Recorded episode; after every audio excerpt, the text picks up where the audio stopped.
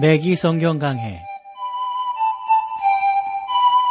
Thru the Bible 제공으로 창세기부터 요한계시록까지 강해한 매기 목사님의 강해 설교를 보내드리는 매기 성경 강해 오늘도 목동제일교회 김성근 목사님께서 말씀을 전해주시겠습니다. 애청자 여러분 안녕하셨습니까? 매기 성경 강해 자 오늘도 여러분들을 호세아서로 모시겠는데요. 호세아서 11장 5절 말씀입니다. 저희가 애굽 땅으로 다시 가지 못하겠거늘 내가 돌아오기를 싫어하니 아수르 사람이 그 임금이 될 것이라. 아, 이것은 이스라엘은 도움을 청하기 위해서 애굽으로 내려갔지만 뭐 애굽으로 내려갔어도 애굽 사람들이 도와줘요. 그 되레 애굽 사람들이 자기들의 원수라는 사실만 발견하게 되었습니다. 따라서 그들은 도움을 청하지 못하고 다시 아수르로 가게 되죠. 하나님께서는 내가 아수르 사람으로 그들의 왕이 되게 하리라 이렇게 말씀하셨다고요. 그러니까 하나님께서는 이스라엘을 아수르의 포로로 잡혀가게 하셨다 하는 겁니다. 그러니까 뭐 애굽으로 간들 애굽이 도움이 됩니까? 아수르로 간들 아수르가 도움이 됩니까? 하나님께로 가야 돼요. 그래서 시편 118편에 보면 여호와로 자기 편을 삼는 사람, 자기 어, 편을 삼는 사람은 그건 하나님 앞에서 크게 복이 된다 하고 계시잖아요. 6절 7절을 봅니다. 칼이 저희의 성읍들을 치며 빗장을 깨트려 없이 하리니 이는 저희의 계책을 인함이니라. 내 백성이 결심하고 내게서 물러가나니 비록 저희를 불러 위에 계신 자에게로 돌아오라 할지라도 일어나는 자가 하나도 없도다.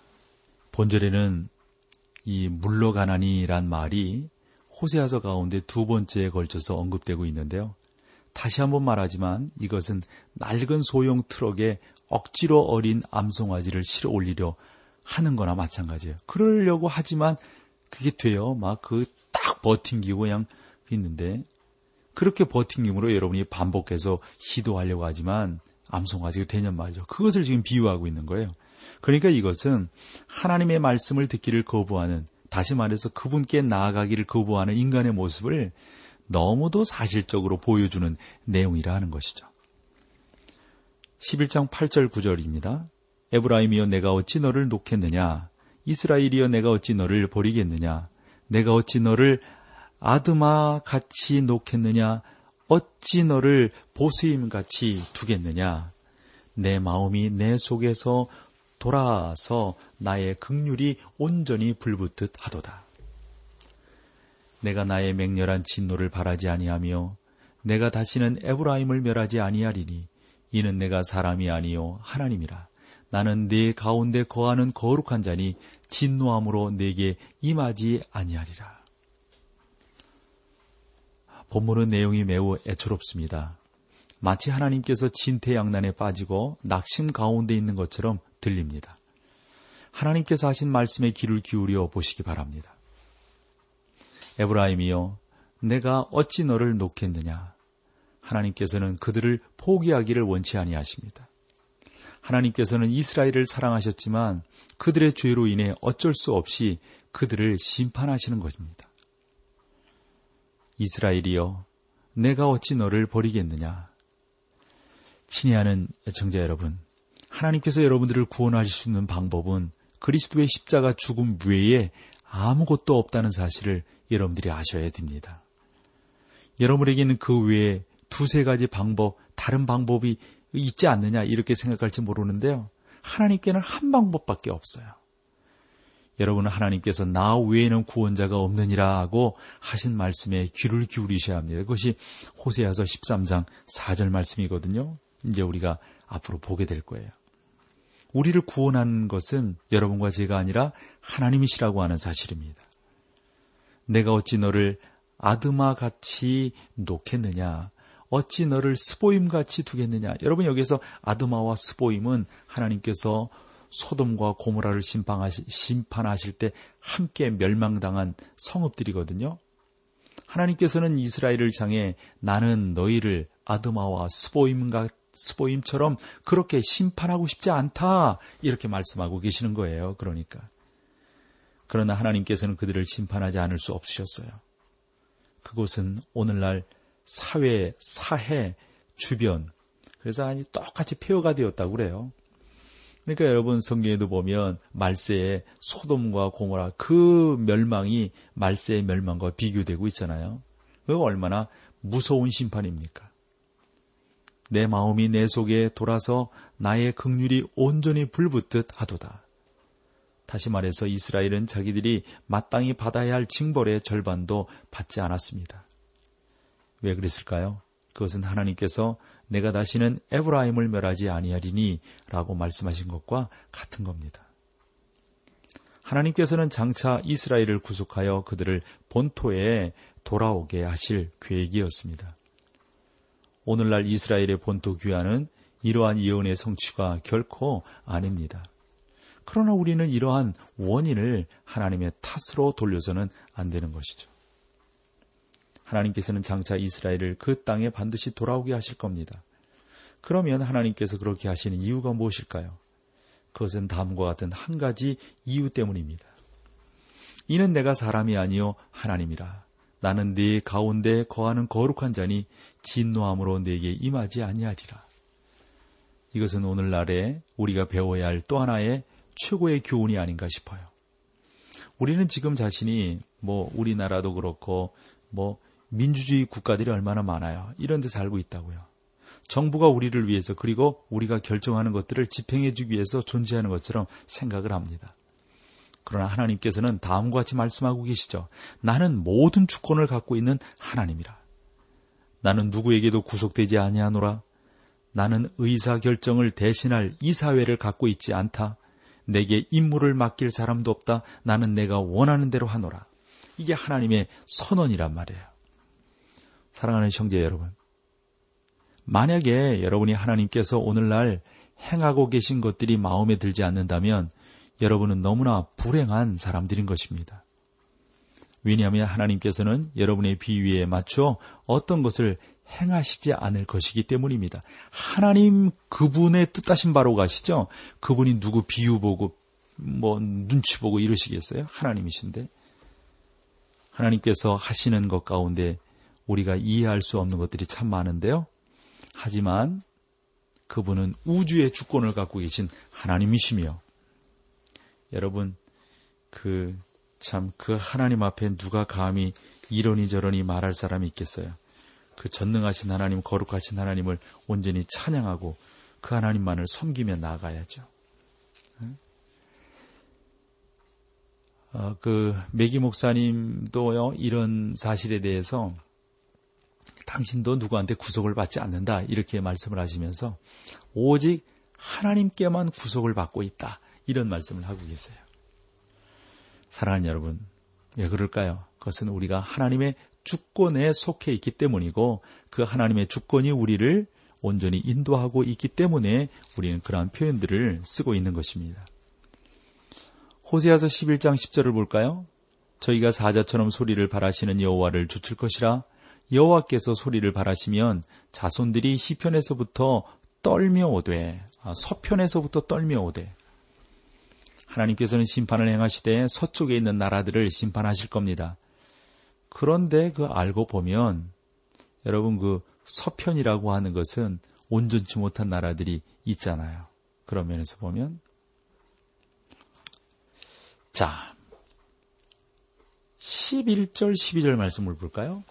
저희가 애굽에서부터 새같이 아수르에서부터 비둘기같이 떨며 오리니 내가 저희로 각 집에 머물게 하리라 나 여호와의 말이니라 에브라임은 거짓으로 이스라엘 족속은 계휼로 나를 에워쌌고 유다는 하나님 곧 신실하시고 거룩하신 자에게 대하여 정함이 없도다.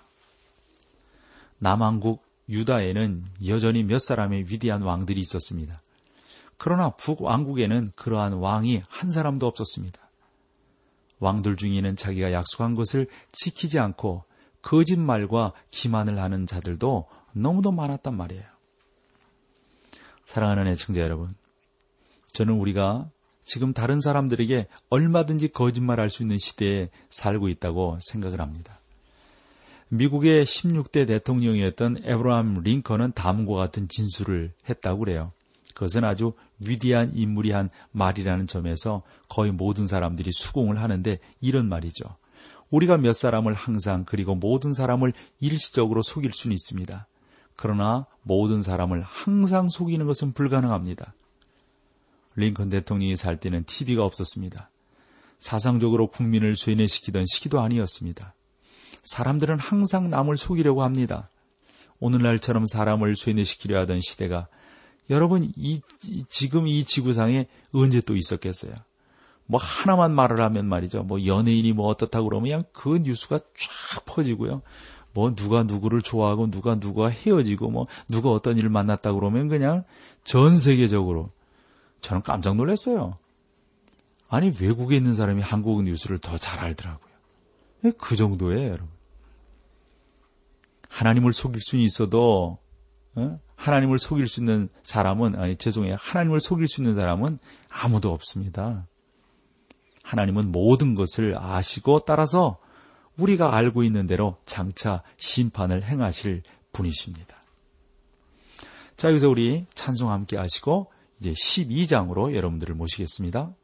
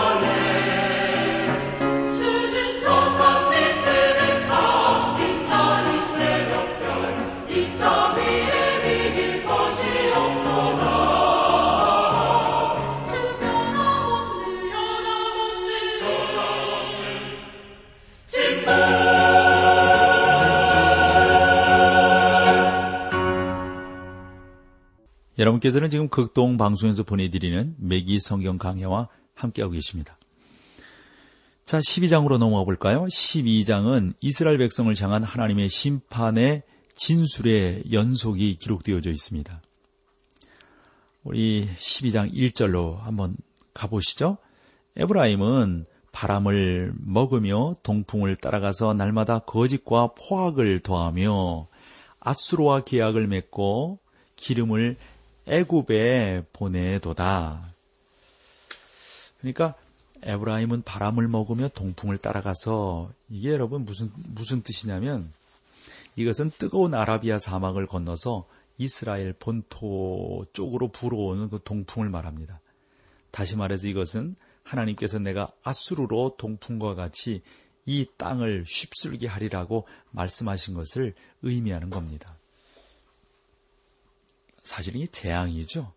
이렇게 되면 그럼 뭐 곡식이 다 말라버리고 그 뜨거운 바람이 불어오니까 어떻게 되겠어요? 12장 2절로 4절을 봅니다. 여호와께서 유다와 쟁변하시고 야곱의 소행대로 벌 주시며 그 소위대로 보응하시리로다. 야곱은 태에서 그 형의 발꿈치를 잡았고 또 작년에 하나님과 심을 겨루되 천사와 심을 겨루어 이기고 울며 그에게 간구하였으며 하나님은 베델에서 저를 만나셨고 거기서 우리에게 말씀하셨나니 많은 사람들이 하나님께서 야곱이 자기 형 에서의 발꿈치를 붙잡은 사실을 성경에 기록하신 이유에 대해서 질문을 합니다. 의학 및 심리학적인 연구에 의하면 사람의 일생 가운데 어머니 복중에 있을 때가 가장 중요한 시기. 그래서 여러분 그, 그, 어? 그 태중에 있는 자녀를 그 교육시키는 게 참 중요하다고 그러잖아요. 요새 태아 교육하는 게 상당히 중요하게 사람들 가운데 인식되고 있지 않습니까? 아, 그것은 신체뿐만 아니라 인격 형성이 어머니의 복중에서 이루어지고 있기 때문이라고들 그렇게 말을 합니다. 야곱은 어머니의 뱃속에 있을 때부터 무엇인가 심상치 않는 그러한 사람인 것을 보여주기 시작했어요. 다시 말씀드리면 야곱은 자기가 장자가 되기 원하는 것을 그 뱃속에서부터 보여줬단 말이에요. 에서가 야곱보다 뛰어났지만 야곱은 자기가 장자가 되기를 원했습니다. 이것에 대해 저는 야곱에게는 그의 마음 가운데 처음부터 이러한 생각이 있었다고 설명하는 것 외에 다른 방법이 또 있을까? 없지 않겠는가 생각을 해봅니다. 그는 자기 어머니의 뱃속에서부터 다투었습니다. 그리고 훗날 하나님께서는 야곱에게 축복하시기 위해 그로 하여금 당신께 복종하도록 분이엘에서 그와 씨름을 하셨습니다. 그래서 이스라엘이라고 하는 그 이름을 얻게 되는데 그 이름이 뭐죠? 천사와 겨루어 이겼다. 그럼 여러분 야곱이 어떤 방법으로 이겼을까요? 그가 훌륭한 씨름 선수였기 때문일까요? 그는 오늘날 TV에 등장하는 위대한 씨름 선수였을까요? 그렇지 않잖아요. 그는 씨름에 아마 모르긴 몰라도 전혀 모녀아니었을지 모릅니다. 천사는 야곱에게 강한 타격을 가해 그를 땅에 쓰러뜨렸을 겁니다. 하나님께서는 야곱으로 항복해 하심으로 승리를 안겨 주셨습니다. 야곱이 어떻게 이겼다고요? 하나님께 항복함으로 승리했습니다. 사랑하는 우리 형제자매 여러분, 우리 매기 성경 강의를 애청하시는 여러분, 여러분은 자기가 원하는 것을 놓고 하나님과 싸울 수 있습니다. 그러나 여러분이 하나님께 항복하기 전에는 결코 승리할 수 없다 하는 것을 우리가 교훈으로 얻을 수 있습니다. 5절로 가보실까요? 저는 만군의 하나님 여호와시라 여호와는 그의 기념 칭원이라 여호와는 하나님께서 이스라엘에게 당신을 기념하도록 어, 칭호로 주신 이름입니다. 하나님께서 이렇게 말씀하셨죠.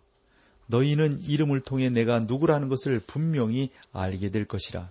나는 여호와라 스스로 존재하는 자여 살아 계신 하나님이니라. 우리에게는 하나님께서 어떠한 분이시라는 것을 생각하기 위해 어떠한 형상이 필요하지 않습니다. 그래서 하나님은 형상을 절대 만들지 말라고 하셨던 겁니다.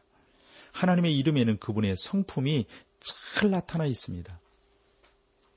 6절 그런즉 너희 하나님께로 돌아와서 인애와 공의를 지키며 항상 너희 하나님을 바라볼지니라.